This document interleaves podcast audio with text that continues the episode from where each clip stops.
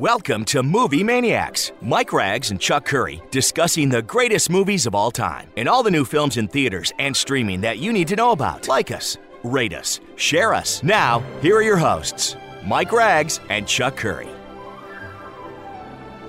All right, we're back with uh, another edition of Movie Maniacs in the year 2022. Mike Rags and Chuck Curry hanging out with you, and it is a new year.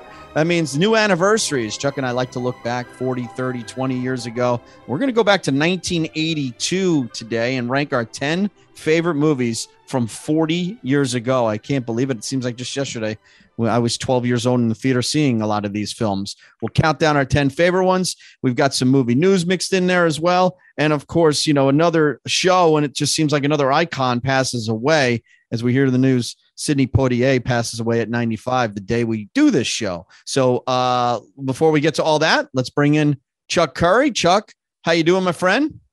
Happy New Year, Mike. I'm doing well. Happy New Year to you. And uh, let's start with Sidney Poitier. You know, you know John Madden, Betty White, Sidney Poitier. I mean, these are these are pretty gigantic, iconic figures in American film and TV. Agree. And he dies at the age of 94. Another good run, um, but still, we lose a legend. Yeah, I mean it's a bummer. I mean, obviously, uh, he he was a groundbreaking actor. First one to win Uh, a first African American win an Academy Award. And, and that's huge, huge stepping stone. Uh, he had one of the most interesting voices, right? Yep. Um, you know, it's it's interesting. As people age, I always find this interesting. You haven't really heard much of Sidney Poitier No, in a in a long time. Betty White had that amazing run in her 90s, right? Amazing.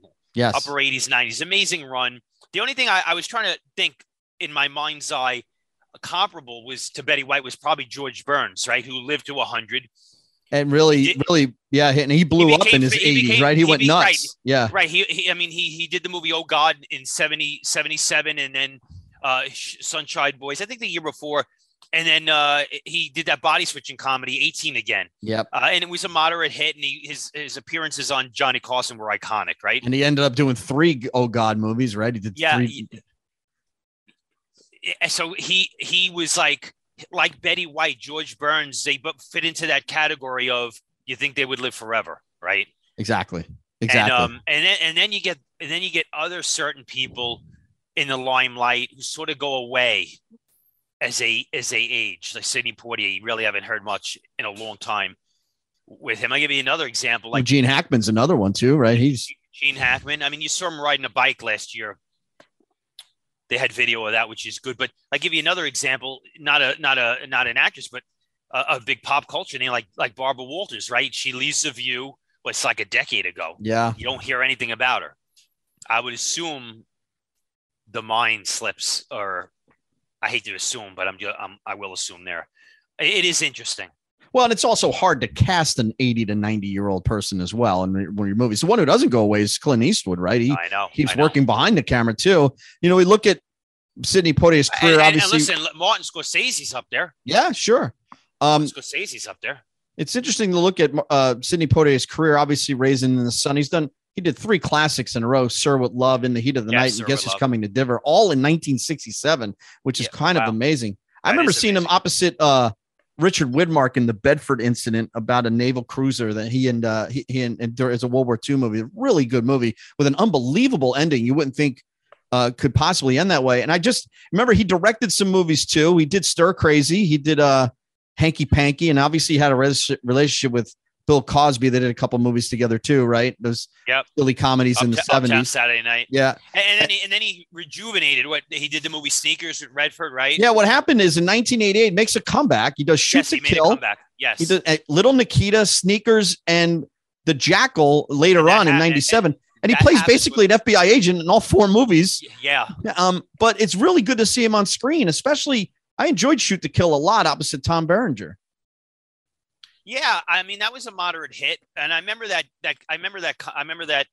That that that come, comeback. I mean, it's sort of like, you know, when Sean Connery came back with the Untouchables. You know, all these major talents, they have the ebbs and flows. They have the big ups and they have the big downs, and then the good ones, they get back up. Again. Absolutely. Yeah. Absolutely. And he did uh, last time I think we saw him was when he you got know, an not honorary. every you know, to, to have a career like Tom Cruise straight up. Yeah, no, It's very rare. it's true. I mean, it just doesn't happen. But last time I think we saw him was in 2002 when he got an honorary Oscar um, at the Academy Awards, which was 20 years ago itself. Uh, so he hasn't really, he never worked after that. And um, definitely an iconic actor. And, you know, the likes of Denzel Washington and everybody who came after him uh, is just, you know, ridiculous of, of the trend that he set and uh, really broke down a barrier. And the Defiant ones, remember that with him and Tony Curtis, right? They're chained Sure. together. It's a real Yeah. good flick, too. Uh, if you ever is just want to dive into his IMDb, there's about eight or nine movies in there that are really genuine classics or close And to I, I it. always remember later in his life when he when he appeared at the Oscars, he got hu- huge ovation. yes, yeah, Very respected. just a classy guy, just a movie Yeah, star, very right? cla- very, very classy guy. Very much so. Uh, all right, Chuck. I'm not sure if you got a chance to see anything, but is there any kind of movement or anything we should know about the box office over really what is normally a dead time of year anyway? Yeah, I mean, uh, it's going to be interesting this week. Uh, a movie called a, a Spy Thriller 355 with Jessica Chastain, Penelope, Pen- Penelope Cruz opens. It's getting good reviews. Looks good. Next- Looks like a good week- action movie. Next week, you get Scream trying to rein, reinflate, re-excite the fan base for that franchise. That's going to be an interesting number. How Scream does. I mean, at 355, I just I I don't Yeah. think it's going to do well. Now, probably not. Uh, and you know, with Omicron running its course too, I'm not sure if people are racing to the theaters. The one interesting thing, and I saw this stat, and I wonder what it would have translated if Don't Look Up was a normal movie. Yeah, I saw that. 152 million hours during its first week. It got It- It's the most popular, most that is the most watched Netflix movie ever. yeah. I don't think that would have translated at all theatrically. My gut feeling, it would have did okay. That's Well, it. it's you know normally Leonardo DiCaprio movies and Jennifer Lawrence movies. It's not like they be, No, I- they're making tons of money anyway. right. unless it's Titanic or Hunger Games. That Yeah. you know, um, but you know, it, it is notable because of um, you know, and award season, right? They're going to take a look at that now, and I would think Don't Look Up is getting recognized by Golden Globes. I actually enjoyed it more than you know most of the people I talked to, and. It's actually got some legs. It's staying at number one now on the Netflix list. So uh kudos to them. I did get a But- chance but, to but, see. you know, it goes to show you the star power. Now, like Red Notice with Dwayne Johnson, uh, Ryan Reynolds, Gal Gadot really did well viewership wise, right? And Yep. now this movie, viewership wise, really well. So it goes to show you people are searching out the high profile movies on on the on these on the streaming. I'll give you another example. I, I was reading this stat combined HBO. HBO Max and HBO have a combined 74 million subscribers, right? So if you took 74 million people, Mike, say an average of say $12 a month. Yeah. yeah, it's a lot of money. Yeah. Well, and You could see how they can afford to do $200 million movies. certain amount of cat and cast the cast that they do, right? So you're talking big, big stuff. even I mean, the, even the Harry Potter reunion, yeah, fun right? to watch, by the way. like um like they do with Friends. You know those cast members got big money to do it. Yeah. And you know they got big streaming numbers out of it too. You know that. Uh, Sure. th- there's no doubt about it. And I got a, another big star on Netflix. I watched her movie, and actually, it's really good. It's The Unforgivable with uh, Sandra Bullock. It's a real good adult drama. She's fantastic in it as well. Um, it's got a nice little mystery uh, tied around it, and she's Mhm. plays an ex-con who gets out and tries to reconnect with her younger sister that she raised. Um, it's really good. I enjoyed it. Nice, nice little movie by, and that's two in a row now. And you know, with Bird Box in this movie on on Netflix, she's another superstar actress that is tied to Netflix. I mean, Yeah, you got to give him interesting. You know, credit. You know, it's like it's like a big time baseball team that just pays the money, right? They want to be they want to stay relevant, and they'll just hire any. You know, they'll get any any any player. That's what Netflix is kind of doing. They are. Yeah, I mean, there's no doubt. There is Uh, Chuck, no doubt. uh, outside of that, do we have any other movie news? I saw that uh, Chris What Evans is signed on to play Gene Kelly in a movie. Yeah, I, I I saw that story. It's not going to be a biopic of Gene Kelly. I think the story is going to be Gene Kelly met uh I, I A think he kid, right? A, kid, a kid, Yeah. and he's formed uh you know a a, a, a bond on set, and he's going to play Gene Kelly. Now, here's the deal. I like the concept. I think he's a super likable guy and a good actor, Chris Evans, and he'll fit that role really well. The question is, as we get generationally older, will people care? Now, we knew if you do this 15, 20 years ago, Right. there's still, you know, there's still people who understood who Gene Kelly was, as people who knew what Singing in the Rain is a classic film, that he was a massive talent. As we go on a couple Another- yeah. decades more, Yeah. is there's no my point is there's no basing of There's no frame of reference, right? You don't know the RKO musicals and all the studio movies that were made back in the day. And yeah, you you, you move another generation away from that. How And relevant does it become? And, and, and, and that's why we're in a really interesting time because when you look at, like, I- I'll give you another example. You know, Peter Bogdanovich passed away yesterday, right? yeah, 82. Uh, yeah. 82. Uh, Paper Moon. Yep. Best Picture Show. He did. Mhm. He directed The Mask with Cher. Also, that's Yes, he movie. Did, yeah. Yeah. Okay. Now you you ask you know 100 people you know about Paper Moon. I'd say 98 are going to say no. Probably most, not. Right No. now, pa- Paper Moon. Ryan O'Neal, Tatum O'Neal. t- I, I was saying to somebody yesterday when I heard this. Tatum O'Neal was a- massive talent as a child star. Absolutely. Paper Moon, she's incredible in that movie. Won an Oscar. And then Bad News Bears. Holy Yeah. smoke! I mean, she was great. It didn't translate into her adulthood. She had some issues. She, I remember be, her being on Rescue Me with Denis Leary, but Yep. Yep. she was amazing in those movies. And uh, he was he was extremely knowledgeable about film. Was into film criticism. Wrote articles. Uh, very interesting man. And uh he didn't didn't he was with the he cast Dorothy Stratton, remember back in the day? And they all I do. laughed. That was Peter Bogdanovich. I think there was a you know, he, you know, some people tied him into maybe she got murdered because there was maybe an affair I, there, and the I guy. remember that. I Yeah. remember that. I remember he he cast a 21 year old Cybill Shepherd in uh in uh in Last Picture it went- Show. right? And he wound up having an affair with her. It broke up. Yeah. His, he's very interesting life. Very much so. Very much so. And yeah, he passed away a couple of days ago as well. Uh, I got one I'm hiding in my back pocket movie news that I want to get your reaction to. Is there anything else that you wanted Now to let's bring talk up? about the. I, watched the trailer, the newest trailer to Roland Emmerich's Moonfall. oh, brother. Berry, Patrick Wilson. It's about the the the moon coming out of its orbit, heading. Wait, toward Earth. You There are a know what it's about because it's hard to tell what the hell it's It, it- about. It, appears the moon is just not the moon. It's like got like like a lot of secrets in that moon. Like whatever. This I got to tell you, Mike. I love Independence Day. You know that, right? yeah. But as he's gone on, it's like the Irwin Allen syndrome of um, he, he doesn't understand what's silly and what's you got to stay grounded in some sort of reality. So I watched this trailer. It looks terrible.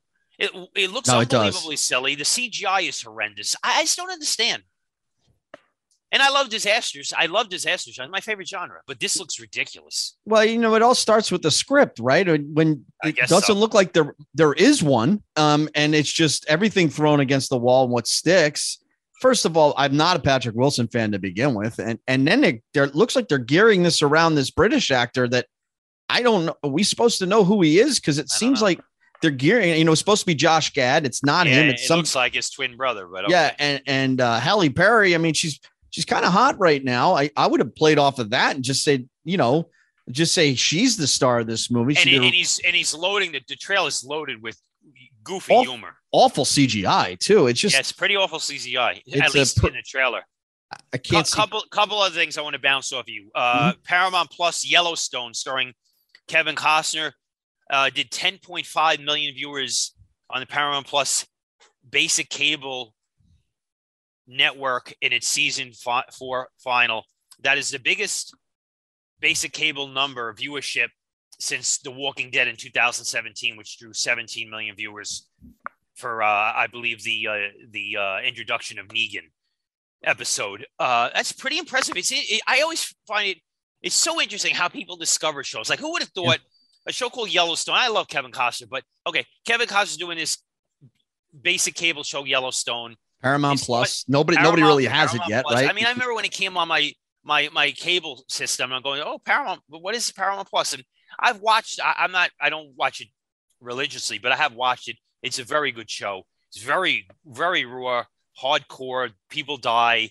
People are nasty. There's Yeah. good. There's bad. Okay. It's a it's a nighttime soap that's very edgy, but people have discovered it, and it's been a it's become a really big hit for that uh, for that streaming Plus. service. Yeah, and I think a lot of it a lot of it has to do with um, Peacock too, because I know they, Yes. they they were able to feature it on Peacock the, the older um, episodes, and I think a lot of people discovered it there, But turned it- that into go- some but new goes subscribe- you, subscribers. People, people, is- people are are seeking out programming on streaming. They just are. Yeah, I, am where and, and and we've gone. You know where the trend's going. Oh, no doubt about it. You know, um, and I'll tell you another thing real quick. I, I was on YouTube this morning, right? And um, this clip popped up, and it was uh, it was a dinner movie theater, right? And I guess you could watch the movie in the lobby where they're serving you also, right? So right. it had to be it had to be like 200 people or more, and it, and they showed the clip. It was 17 seconds of Andrew Garfield taking the Spider-Man mask off, and he's Spider-Man, right? And the, and they went bananas. Yeah, I mean completely bananas. And I, and I watch it. And it actually it was exciting to watch. And I I, I did say I'm mixed on the film, but um, it, it just reminded me of what an awesome collective experience the right theatrical movie can bring to people. You know, the, your adrenaline pumping and a collective gasp or a. It's I mean, well, and ultimately why. And I, it's, it's, gonna it's gonna go away by the wayside for the most part. I don't, but I don't think Not experiences totally. like that will. I think that will keep them opened in movie theaters, but it won't be as like it used to.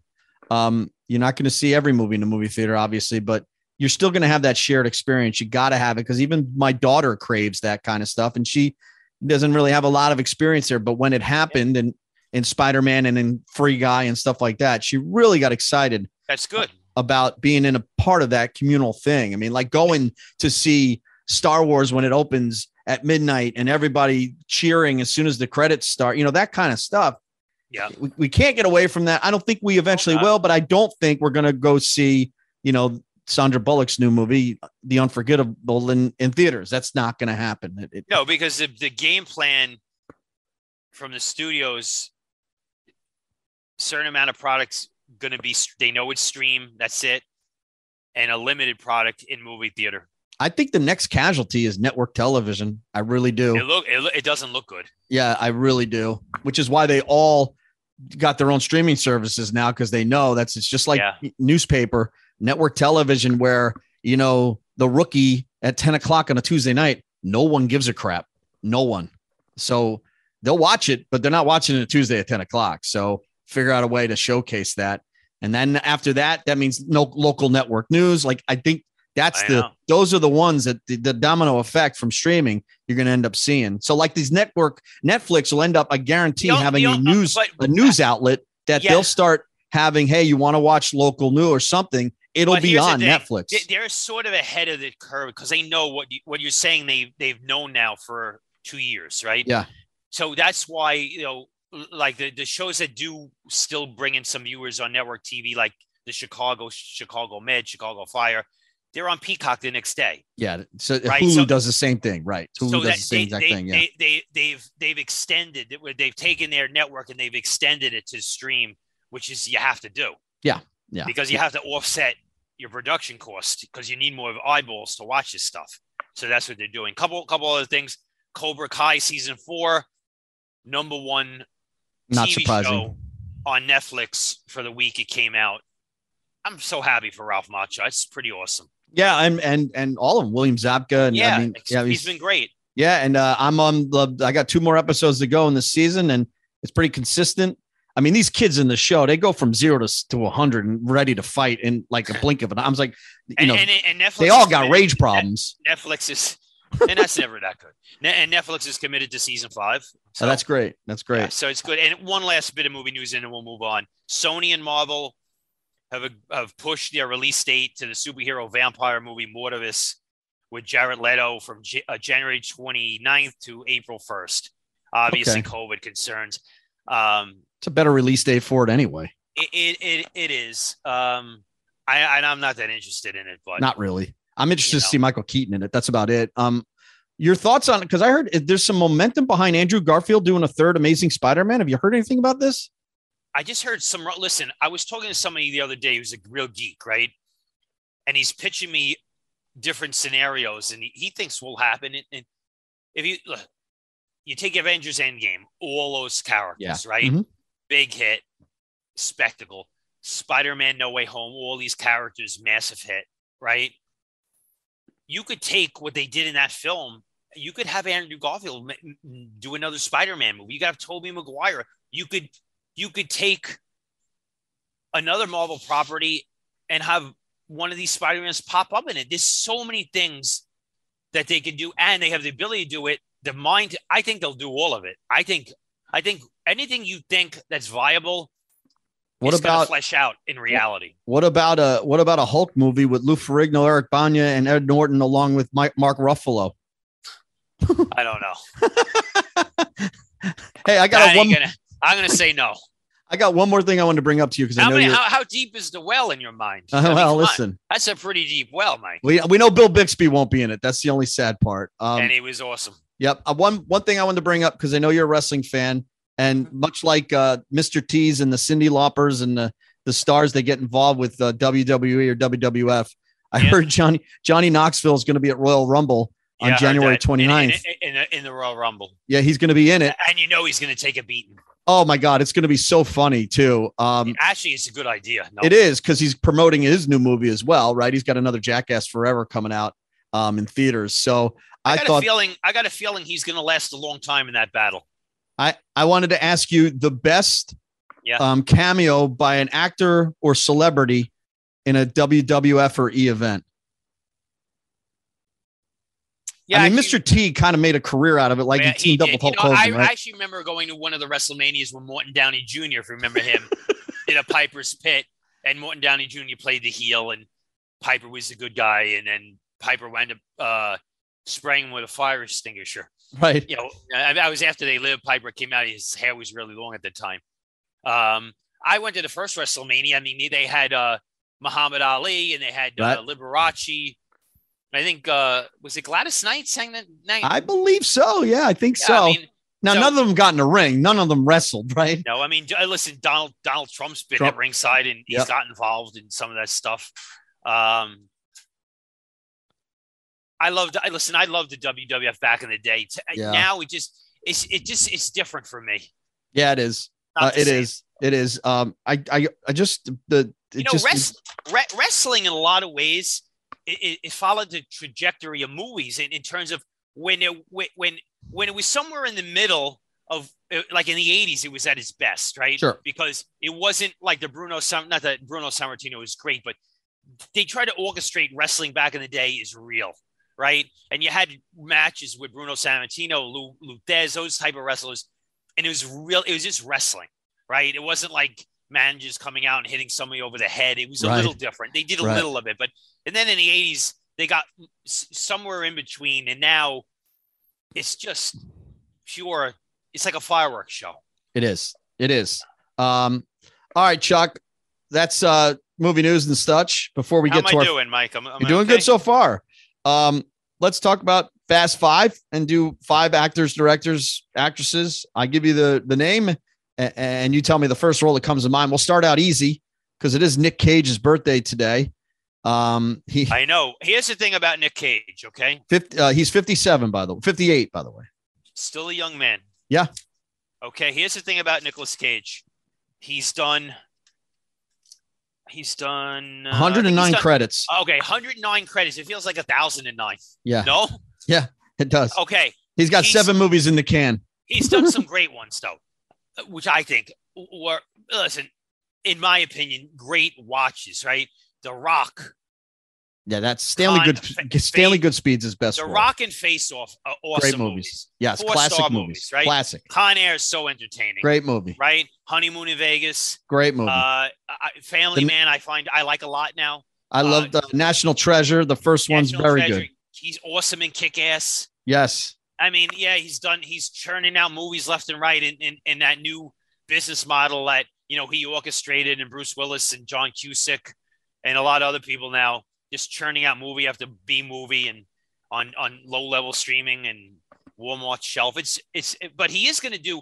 He is going to play. Um, well, he's going to play uh the, the the Tiger guy, right? And Netflix and then Netflix, Tiger uh, King. Yeah, yeah, yeah. Tiger King, and then he's doing um he- he- the Universal Monster. He's going to play um Renfield, I think. Oh and- wow. and- Okay. Yeah, so he's got a big role. He, the guy's and he won an Oscar for leaving Las Vegas with Elizabeth Shue, right? Yep. Great movie. Uh, yep. hmm A great performance. The movie's not great, but he's great in He it. he is um he is a tremendously fascinating talent. He is. Yeah, I mean, from you know, from early uh, the 1990s, he owned. Let's face it. I mean, uh, but plus you got to throw in movies like City of Angels was a huge hit, right? It was a huge yep. hit. Um, eight millimeter, you and I both like. Oh, I love eight millimeter. You I know? love me some. Give me eight. I love that movie. Even fluff like Gone in sixty seconds is very watchable um, because it's highly produced, good cast, and it's got yeah. good action in it. And remember, it could happen to you. Sweet little movie with him and Bridget Fonda. Yes, I agree. And I think one of his lost movies that probably nobody's seen is when he's playing the Secret Service guy in Guarding Tess with the uh, Valley Girl, right? That's a, a, Valley Girl. What a great movie way back yeah. when. Yeah. Yeah. Yeah. He's actually in one of the movies in my top 10 for 1982. Uh, the guy's had an unbelievable career. It's just a shame. Even movie where he played the weatherman with uh, Michael Caine in, in the mid 2000s. Uh, he's good in World Trade Center, even though it's not a great flick. He's, he's good. Very good. Yeah. There's no uh, argument. He's and you and good. I love Knowing. Knowing's one of the great sci-fi movies of the 2000s, and that was really his last mainstream hit. And, and then it just and, went off the rails. And, kick ass. He came back and, and kick ass. Yeah, kick ass yeah. too.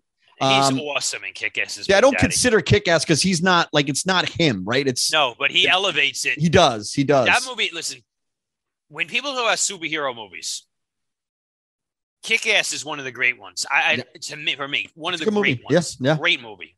Speaking of superhero so movies, yeah. Chuck Jeremy Renner is uh 50. I can't believe he's 50. He seems younger to me. Um, really got his break in the Hurt Locker. I mean, yeah. if you want to stay away from Hawkeye and picking a yeah. movie, um, I know people love his work in the Hurt Locker. I thought he was great in Arrival. I know you're not a huge fan of that, but I love that he movie. He did one of the Bourne clone movies, right? When he Matt did, Damon, yeah, he, he did, and he did that. He, he, was really good as the villain in the town. Remember with the yeah with uh, Ben Affleck directing. Solid talent. Yeah, he's a good, really good talent. Um, how about Amanda Peet? Now I know you're going to say 2012, yeah, but just try to think about it a little yeah, bit. I remember Amanda Peet. She did a show on the CW called Jack and Jill. That's when right. I first saw her. Right. Right, and I was like, ah, she's pretty appealing. Um, she she had a run. Yeah, she's good in Brockmire too. I don't know if you've ever movies. watched she that. Did those, she did those movies with with Bruce Willis, right? Those combo, yeah. what they called? Yeah, that uh, uh, what the hell's the name of it? I don't know. It'll hold ten yards, whole nine yards. Yeah, right? They did two yeah, of them. Yeah, nine, Matthew 10. Perry. Not that they're good movies because no, they're not. They're yeah. yeah, she's uh, that movie Identity. Remember, she's in that with uh, yeah. John Cusack. Yeah, that was a pretty I, good I like that movie. Yeah, yeah. Like movie.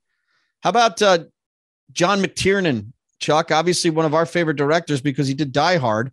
He did two great movies. So he did Predator, he did Die Hard, he did Die back Hard with Vengeance. Yeah. And then he had obviously had issue with uh, wiretapping incident. He did some time. Hollywood's never welcomed him back. What a ma- what a what, that guy is a massive talent as a yeah, director. His last movie was Basic back in 2003. You, you, look at I mean I mean we talked about Die Hard ad nauseum on this program, but it's a perfect movie. Yeah, I'll watch it again this Christmas, and it one of the great directing still jobs holds up. of all time. One of the great directing jobs of all time. And remember, after Die Hard and Predator, he did do the Hunt for Red October, which I loved, no, and it was a absolutely. huge, massive hit. I know. You know, so and he, you and I both think Last Action Hero is probably, you know, is better than people remember it. It's not. Well, awful. you know, it's somewhat. No, it's not. It's a little flat. It's overproduced, but, and, and, it, it, and it's overproduced, and and it was uh, it was time at that time when it came out to take a shot at Arnold. Right. right. Oh, he's, yep. he's on top of the game. It was oh, his little, turn. Yep. It's a little flat. Let's bury him. Yep. Right. Yep. No doubt about it. All right, Chuck. And last but not least, and this one might be relatively easy considering what he won an Oscar for, and his role was just unbelievable. Is J.K. Simmons, who was really splashed on the scene later in life. He is 67 years old. I mean, it's Whiplash, right? His best movies, his best performances. He's unreal in that movie. That movie is unreal, by the way. I, I remember watching that movie in a movie theater, Pocono Cinema, where I'm involved in, and I was my nervous system was in overdrive. Oh my god, that yeah. movie had me on edge. That movie is a tremendous movie. Yeah, it really is. It's the best of that year, by the way, way back. But he when. was born to play J. Jonah Jameson, right? He was just born. But really- that's what that's almost why I don't understand why you would cast him as Commissioner Gordon in the Snyderverse. Like, yeah, I agree. I just don't understand that cat. I never understood that casting. Yeah, I I, I totally 100% agree.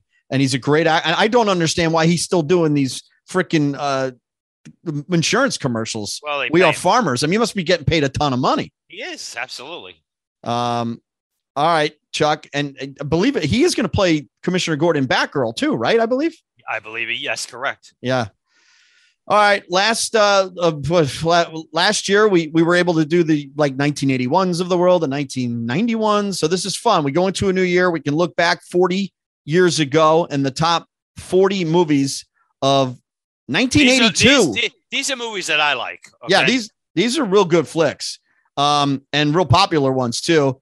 Let's uh, I'll do my 10 through six. You let me know what you think, okay? I'm telling you. Now, I'm, i want to give an honorable mention. I didn't put it in my top 10, but Friday the 13th, part three, did come out in 1982. Okay. Didn't make my list, but it has a lasting memory in my brain because it was 3D. It was my birthday. It came out August 14th, and I and I we were there, and it was a lot of fun. And it's one of the better in the pantheon of Friday the 13th movies. It I I couldn't in my right frame of mind put it in the 10 best of a year, but it certainly is pretty close. Thoughts on Friday the 13th, part three, Chuck? I liked it. Um, definitely an upgrade from two. There's some good, listen, I saw, I think I seen every Friday the 13th movie in the theater. Those movies were, they on the watch. Crowd, they brought crowds out on the weekend. Oh, they're opening weekends. They all opening weekends were always fun. That's People right. People were totally into those movies. I mean, obviously, it was slasher, you knew what you were going to get. But well, they delivered for the most part on why you bought a ticket, right? Yeah, and it was I was in high school. It's Friday night. The new Friday the Thirteenth movie comes out. You got to go see it, and we were ready to burn the theater down when A New Beginning came out because that was. I remember that crowd was not very happy, Chuck. Uh, what they did with what they did with Jason Voorhees and that one, but I digress. 10 best of 1982. My number 10 is a sequel. It's a third part, and it's Rocky 3. Mr. T introduced uh, in Rocky 3 and, and as Clubber Lang. A lot of fun. We lose Mickey but we gain the friendship of Apollo and Rocky, and it's really the first movie of the of the series, Chuck, that kind of makes it a little more popcorn and a lot more fun. Um, oh, it's mass. It's it's it's it's my number five. I'll get to it. It. It is mass. It's a mass entertainment. No doubt about it. More than the first two Rockies, which I love, but it's it's like he, you know, you could argue Stallone with that property in terms of creating interest. It's just he was brilliant. Uh, he he played those characters like chess pieces. Yep, he, he, did. He knew exactly what he was doing. He, it was a soap opera. Let's face it. It was, it was a soap, soap opera, opera yeah. and it worked. Yep. My number nine is Night Shift, the Ron Howard hysterical comedy where we really get to meet Michael Keaton in a classic role and Henry Higher Winkler off off character. Uh, uh-huh. Not the Fonz, but he very funny. Um, yes. Uh, number eight, a gritty, great courtroom drama. One of Paul Newman's best performances is The Verdict. Love that I, film dark yeah. movie, dark ending, um, and really tackles the subject of alcoholism as as good as any movie ever has. My number seven is Poltergeist, which some believe Steven Spielberg directed, uh, but Tobe Hooper is uh, your director here, Chuck, and a lot yep. of fun. We talk about this movie a lot. It's a classic horror movie with higher on my list. Four great scenes, four great scares at least. And my number six is the breakout performance of Eddie Murphy in 48 Hours opposite Nick Nolte uh, really we get to see the the charismatic actor that he would become uh, before Beverly Hills Cop and everything else. It was really 48 hours where we learned how this guy can hold himself uh, up on the big screen. So Rocky 3, Night Shift, The Verdict, Poltergeist in 48 hours. I'd imagine a lot of them are on your list. Yeah, I didn't put The Verdict. I I I could I love that movie. Yeah, and that's, great. that is that might be his best performance. Yeah, yeah. That, yeah that, movie, that is a tremendous performance. Okay. Number for me, number 10 is never going to win an award, but I got to tell you, when I saw it in the theater and it has a cult following, I had a blast, and that's Chuck Norris' Silent Rage. Uh, it's like Chuck Norris against Michael Myers, yep, sort of, and it, the movie's just fun to yeah, watch. Is. It's just it's sort of a weird hybrid of. Uh, it's a very ballsy B movie that you just like. Somebody probably had an idea, but it's the fact that they greenlit that idea surprising. But but watching that too, Chuck, there was no yeah. mistake on. You could tell Chuck Norris had an it. You know, it had something different than your oh, normal he, just he kung fu really, guy. You know, listen, he was really good. He, he, I tell you what he had. He was relatable to the audience that was watching his movies. Right. He he was very relatable, very likable. He was a good performer, and he, and he was a, a very decent actor. Not bad, a little stiff, but not bad. Uh, I I like. I listen. Back in the day, I love me some Chuck Norris. Hey, number listen. nine. Number nine.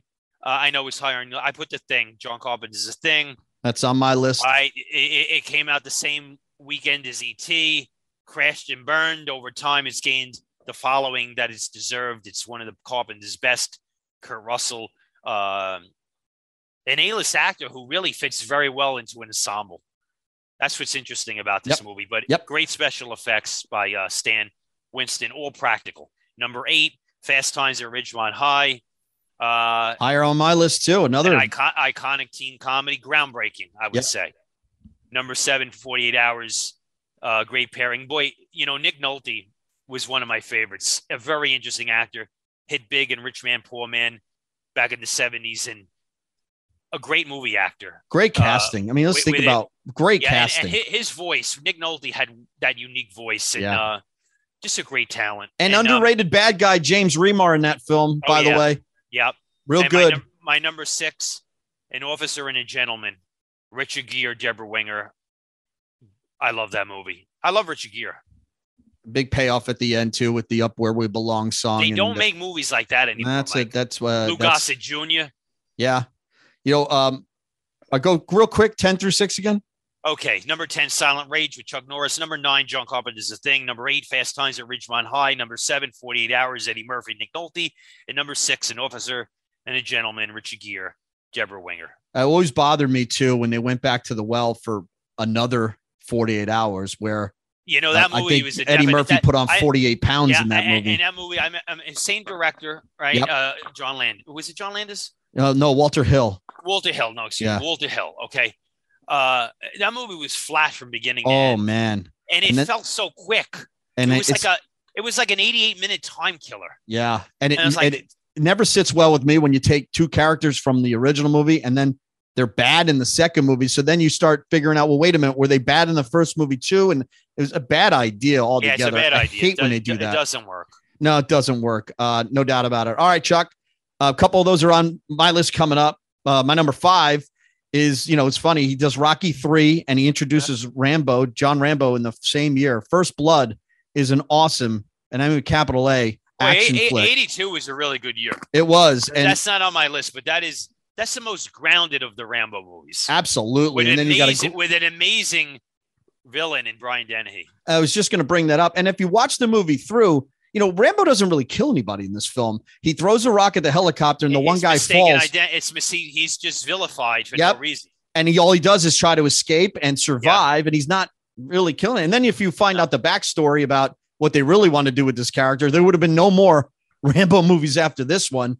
Um, where I don't I don't know how a studio would allow that character to commit suicide at the end of the movie. There, Chuck, that was a bad idea that you know they actually I believe filmed um, Wow. that never got done. But yeah, just a great performance by and an underrated performance by Richard Crenna, who's basically a TV star who really ended up making a career in the big screen because he, he kept playing uh, this role in, in the First Blood movies.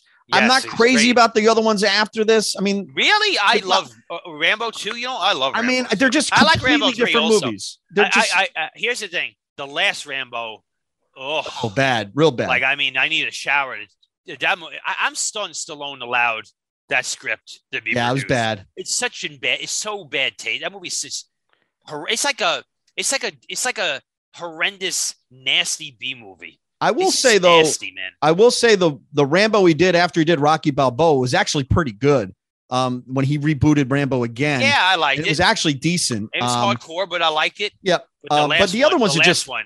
I mean, bodies are just flying all over him. He's just killing, killing. I mean, I know I go for talk about First Blood, he doesn't kill anybody, and then the next two movies, And, and listen, he doesn't meet have anybody. He doesn't The kill. problem I had with the last one, that scene when when they when they when he cut his face, it's like, Yeah. oh my god, like Yeah, what? why is this in this No, movie? it's it's bad. It's You can't not. be It, doing that to Rambo. no, it's a bad bad flick. But First Blood is the fifth best movie of 1982.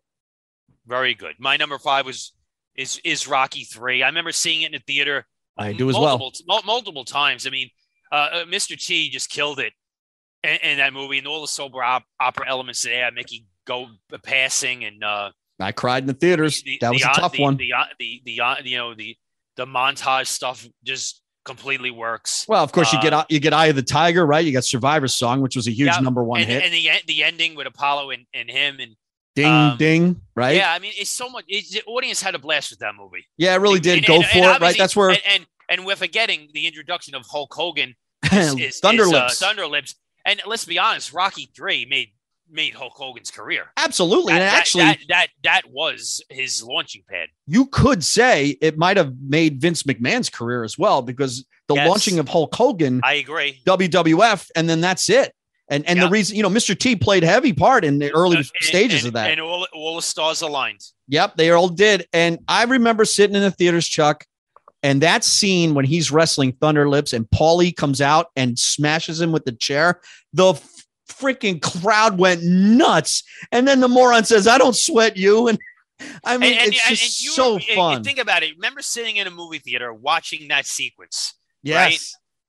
and you just said to yourself, "I'm having a blast watching this." Oh my God. Like, and none so of it much- really makes that any sense. That sequence is incredible, though. Yeah, it's just an incredible, so entertaining. incredible movie. Um, Chuck, my number four you brought up earlier, and a lot of it has to do with the practical effects, and it's definitely one of his best movies, and that's John Carpenter's The Thing, a dark, gritty, uh, sci-fi thriller about, uh, well, about an really a virus going in from person to person and, and attacking them from within. Um, it's kind of like, and then there were none.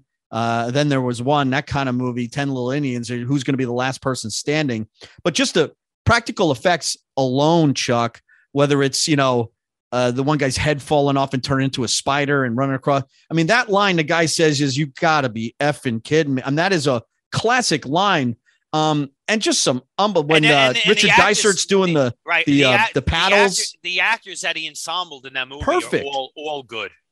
and then the ground it all with uh, Kurt Russell, who really barely says a lot of lines in this film. He doesn't feel like he doesn't feel like an he doesn't feel like a movie star in that movie at all. No. And clearly Carpenter loved the original James Arnesta thing, but this movie's so much better than the 1950 movie where you actually see the alien and all that and stuff. it looks it looks beautiful now. it's a great, great movie. And then you got Keith David too, who's really good at, you know, uh, at just a weird And casting the that and the he ending survives. is so thought, and the ending is so listen. The ending is thought provoking, and um, again, they don't make movies like that anymore. They No. Won't. no, they and, and literally John Carpenter doesn't make those movies anymore because he just No. doesn't make movies. So I yeah, know. the thing, I love that flick, and it's my number four.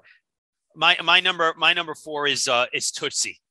That's my number two, by the way. Yes, my number four is Tootsie. Uh, it's still a, a a- blast to watch. One of the one of the most. Again, this is a, another movie. Just you just have a great time watching it. You know, Dustin Hoffman's awesome. Uh, Sidney Lumet, who plays his agent, was great in that movie. And Sydney Pollack. and- Sydney Pollack. Sydney Pollack, yeah, Yeah. my bad. Sydney Pollack was awesome in that movie. His line readings are really good, and Yeah. uh, Because she's and Jessica- tomato. Jessica Lange is just it's adorable in that movie. Well, and then and you, you throw in Charles Durning's got a great performance in it as well. But it's all, let's face it, all the credit you got to give Dustin Hoffman. I mean, what movie stars uh, today are like Dustin Hoffman, Chuck? There are none.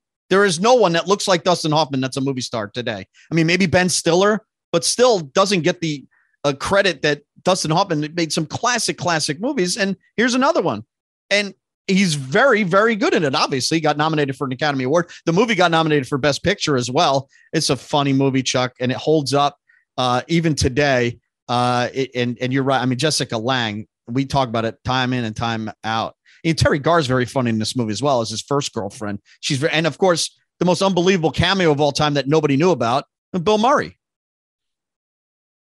Agree. Yeah, and, and, there's a reason because they don't want people to think, oh, it's a Bill Murray movie. Right? So he, he goes uncredited, and he's really good in it. He's so funny.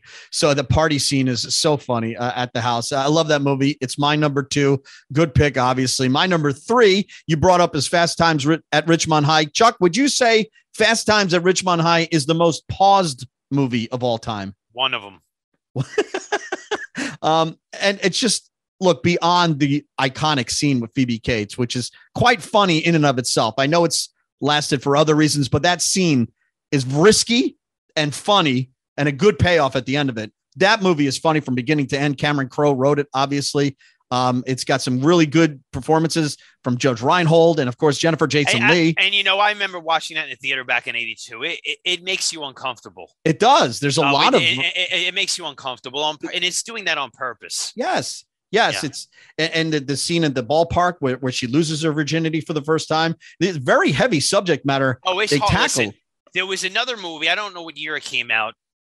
Oh, the Last American, Vir- Virgin. That was a terrific movie too. That was right? good. It, it also made you uncomfortable. Also, It did. This movie's uh, better because it's got yeah, a lot. but, but that was good too. we've we've gone five minutes in, and I haven't even brought up Jeff Spicoli, an iconic character created by an iconic actor, and, and Mr. Hand, and Ray Mr. Walston. Hand. If it's your Right. time and our my time, isn't it our time?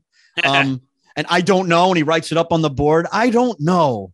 Yeah. Um, just some classic stuff by Ray Walston. And how funny is uh Forest Whitaker in this movie when they trash his car and he goes berserk on the football field and it's the big game. I mean, there's so many layers to this that are hysterical. Not to mention the naivete and how beautiful Phoebe Cates was. And you know, she became a star for probably the wrong reasons, Chuck, but for guys my age and your age, I mean, really had to be one of the first crushes in our lifetime. Yeah, I agree. And, and listen, I, I, she sort of played exact opposite when she did Gremlins, right? Yeah, yeah, yeah. Like Girl Next Door, a sweet girl next door, and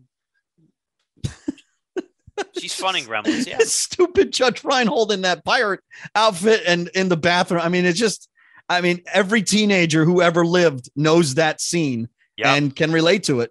yeah. I agree. All right, what's your number three? Uh, my number three is Pol- Poltergeist. Uh, It's pretty damn it still- good. it still holds up really well. Yep. It's well shot. It's a good script. The casting, it's it's edgy for for a PG movie too. Absolutely. Very edgy for a PG movie. I mean, you still watch it now when you see uh, uh, Craig T. Nelson and JoBeth Williams, you know, smoking pot in the bed, Yeah. marijuana. It's like really like in a Spielberg produced movie. Well, talk about that too because you bring up awesome. Spielberg and you know Tobe Hooper directed it, but Yeah. the rumor is, Well, Spielberg was. I mean, there's no doubt he was on set all the time. I mean, it's some and of the I'm, scenes. and, I, and I'm and I'm sure he set up a lot of shots. And I mean, some of the some of the cast says he directed it, so you can't tell me, Chuck, the very it end. feels movie- like a Spielberg movie. It does. You can't tell me at the very end of that movie with the theme and the crane shot of the hotel room with the TV. That's Spielberg. I don't care Mm-hmm. Yeah. what anybody. That is Spielberg. That he said this is the ending it's going to be. I know. You know he, he was part of writing it too. So, but that that shot in and of itself. I mean, you talk about iconic scenes. The big hole in the wall, the tree, uh, the guy's face melting in the in the in the uh, mirror. Um, there's some iconic, scary stuff in this, Chuck. And then you know, recently I turned on Poltergeist 3 was on HBO Max. I turned it on and it's utter trash and it's a shame what happened to that little girl It um is. in real life. But That was know- a cash grab. What Tom Skerritt, Tom Nancy Skerritt, Allen, right? Lara Flynn Boyle, a- right? It's bad in a luxury apartment building. in Chicago. It just doesn't make sense. Yeah, I sense. actually saw that in a theater. yeah. Uh, but I'm two, not a big fan. I'm not a big fan of two. two, I, I found I found it passable, but it's just the, the cast all melts. I find it interesting and two, they don't even bring up the teenage daughter that they had. Um, Yeah, you know, and who who died tragically as well, who's an iconic, you know, there, a lot of people thought there was a curse to Poltergeist. I know they. I remember, remember. I think like on E channel behind the scenes. Yeah. certain yeah. things. The Curse of Poltergeist. Yeah, I remember that. Chuck, uh, my number two is Tootsie. Uh, I agree with you for all the right notes. Um, very funny movie. There's no doubt about it. Um, my number one is got to be one of your top two. Um, so go ahead. What's your number two? My number two is Night Shift, and uh, I- and I got to tell you, they they don't make movies like this anymore. It wasn't a big budget film. It was Ron Howard's second directorial effort. He cast his buddy Henry Winkler against type. It's exact opposite of Fonzie. Newcomer Michael Keaton steals the show. Billy Blodowski. I know, like he was so manic in that movie during the dailies, as the studio was nervous that if you know they they they wanted him fired Yeah. uh, and and and it just winds up to be a perfect chemistry. And don't forget Shelley Long, how good she is She's very good in it. in that And- movie. She's really good in that movie. Also, don't forget, you know, Brian Grazer, they produced this together, really launched the career of Ron and, and Howard. it has good music. It has good It's music. really in good it, music. right? Um, it, it has that end, end credit song, uh, which they don't use in a lot of movies anymore. And and look closely, you'll find Kevin Costner's in this movie Yes, too. and- you have to watch a, real close. And a morgue party scene, And- and, uh, it's it's it has edge. Yeah, I just uh to me the one line that you know Michael Keaton playing on the tape recorder. This is Chuck telling Bill to shut up. I mean, Yeah. over and over and over again. Yeah, it really is just as like, here's Michael Keaton. I mean, listen. It, it- here's the here's the deal. It's, a, it's for people who are not familiar with the property. It's about two guys who are working at a morgue overnight who get involved and start running a prostitution ring. They don't know what they're doing, but they're decent people, and it's a very funny movie. Uh, it's funny And too. Mi- Michael Keaton, you could argue Michael Keaton has never been better comedically than in Night Shift. You could argue that. Yeah. Uh, like I said, it you, it starts Michael Keaton and Ron Howard to just different careers um, from this point on, right? Yeah. And, and, Yeah. and weirdly, Henry Winkler would continue to be the Fonz after this, and really not till recently started doing you know things where you don't think of him as the Fonz, Yeah. You know- he- well, he's been in a ton of uh, like anything Kevin James pops up in. right? And, uh, and, uh, you know. Adam Sandler used him a lot Adam too. Sandler. Yeah. Yeah. yeah, and he and he he's always playing sort of the same role, but he does it very well. An interesting part of this, if you listen to the end credits of this song, you might hear, "Wait a minute, that's what friends are for." Dionne Warwick and that Right. big hit with Elton John, big number one song. Well, actually, that song is from this movie, and Rod Stewart did it, which is a big trivia question that not a lot of people Oh, okay. don't know. Um, you talk, you bring up the good movie in it, and I think obviously, we know. I think I think we know our number one. and it's not Gandhi, which won Best Picture that year. Although it's a good movie, it's fine. Gandhi's a fun, fun movie, but the best movie of 1982 could be the best movie of the 80s, and that's Steven Spielberg's E.T. Chuck. And Agree. it's just a one once of a once in a lifetime experience in a movie theater as a young boy. Watch who's basically the same age as Elliott in this film, and just the imagination of one director doing, you know, he basically wanted to make another movie like Close Encounters, but really make it more accessible to a mass audience. And boy, Yeah. oh boy, did he ever do it! I- I'll give you. I'll tell you example. Uh, it's got to be about six years ago when my daughter, or five, when my daughter was about ten or 11 Mhm. birthday party at the theater. Right. I was So there, by show- the way, people, and and Annabella's first real movie in the movie theater. I was there. Yeah. So the way people react to that resurrection scene, especially if you get kids, I mean, it's so exciting, Mike. It's when ET comes back, unbelievable. comes back to it's so awesome. Like it's one of the great. It's one of the great emotionally stirring sequences ever put into a movie. Like you, here's the thing about that movie too, which again, generationally, if if this came out now, the movie slow burn Yes, it is. for, the first Yeah, half, sure is. right?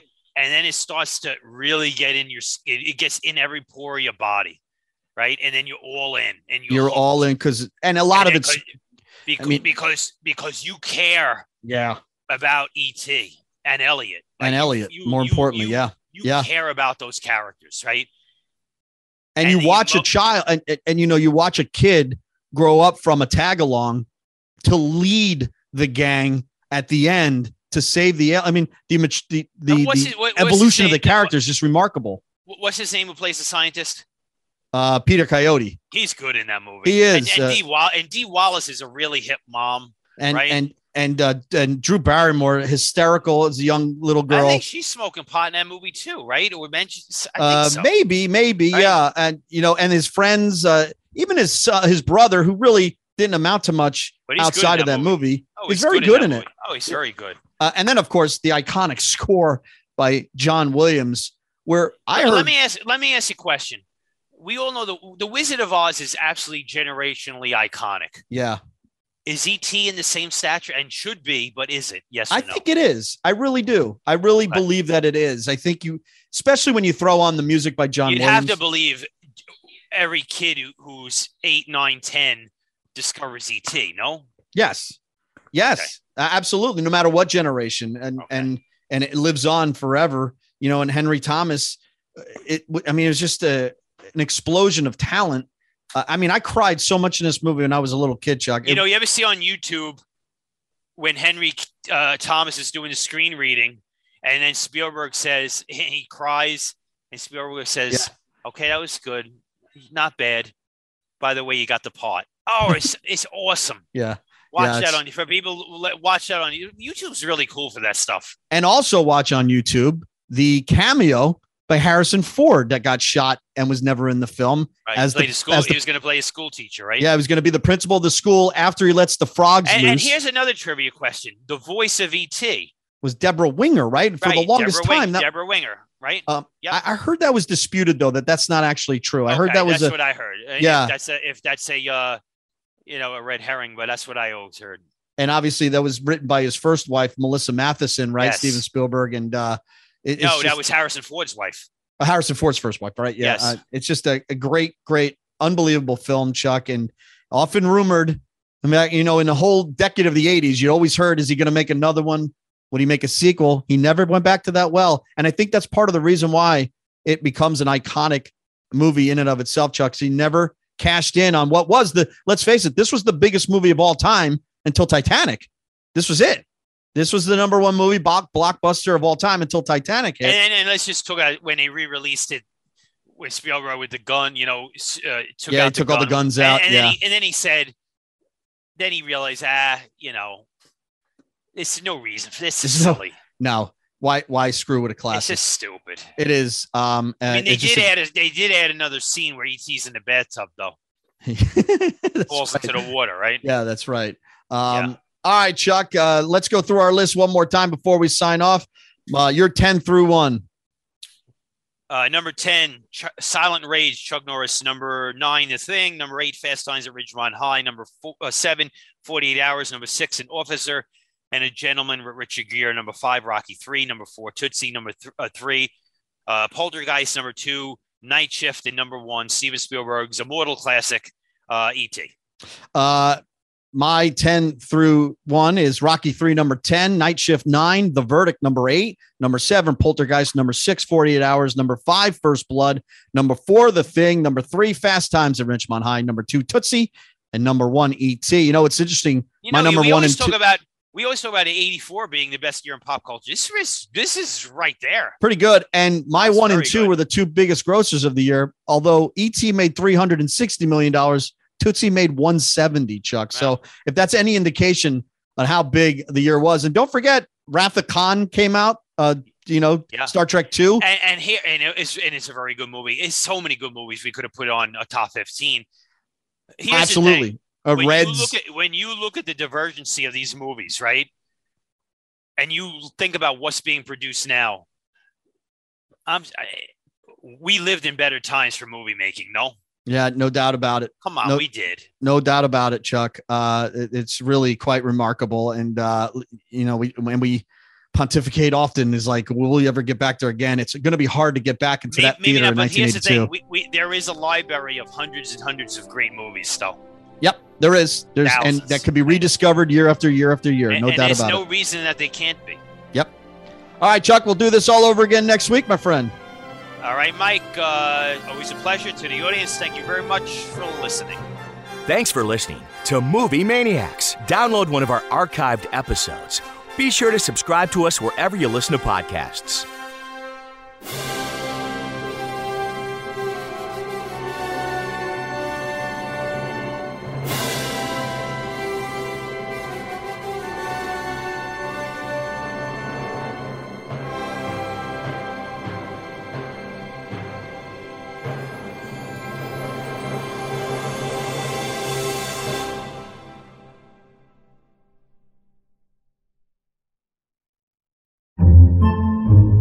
podcasts by Federated Media.